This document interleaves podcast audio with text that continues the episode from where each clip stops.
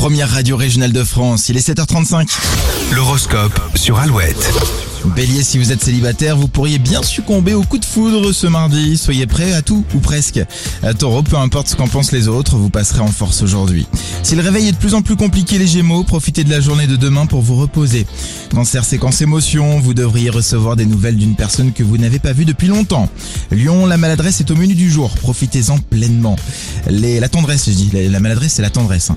Les Vierges, les remarques que l'on peut vous faire au travail n'ont rien de personnel, reprenez confiance en vous.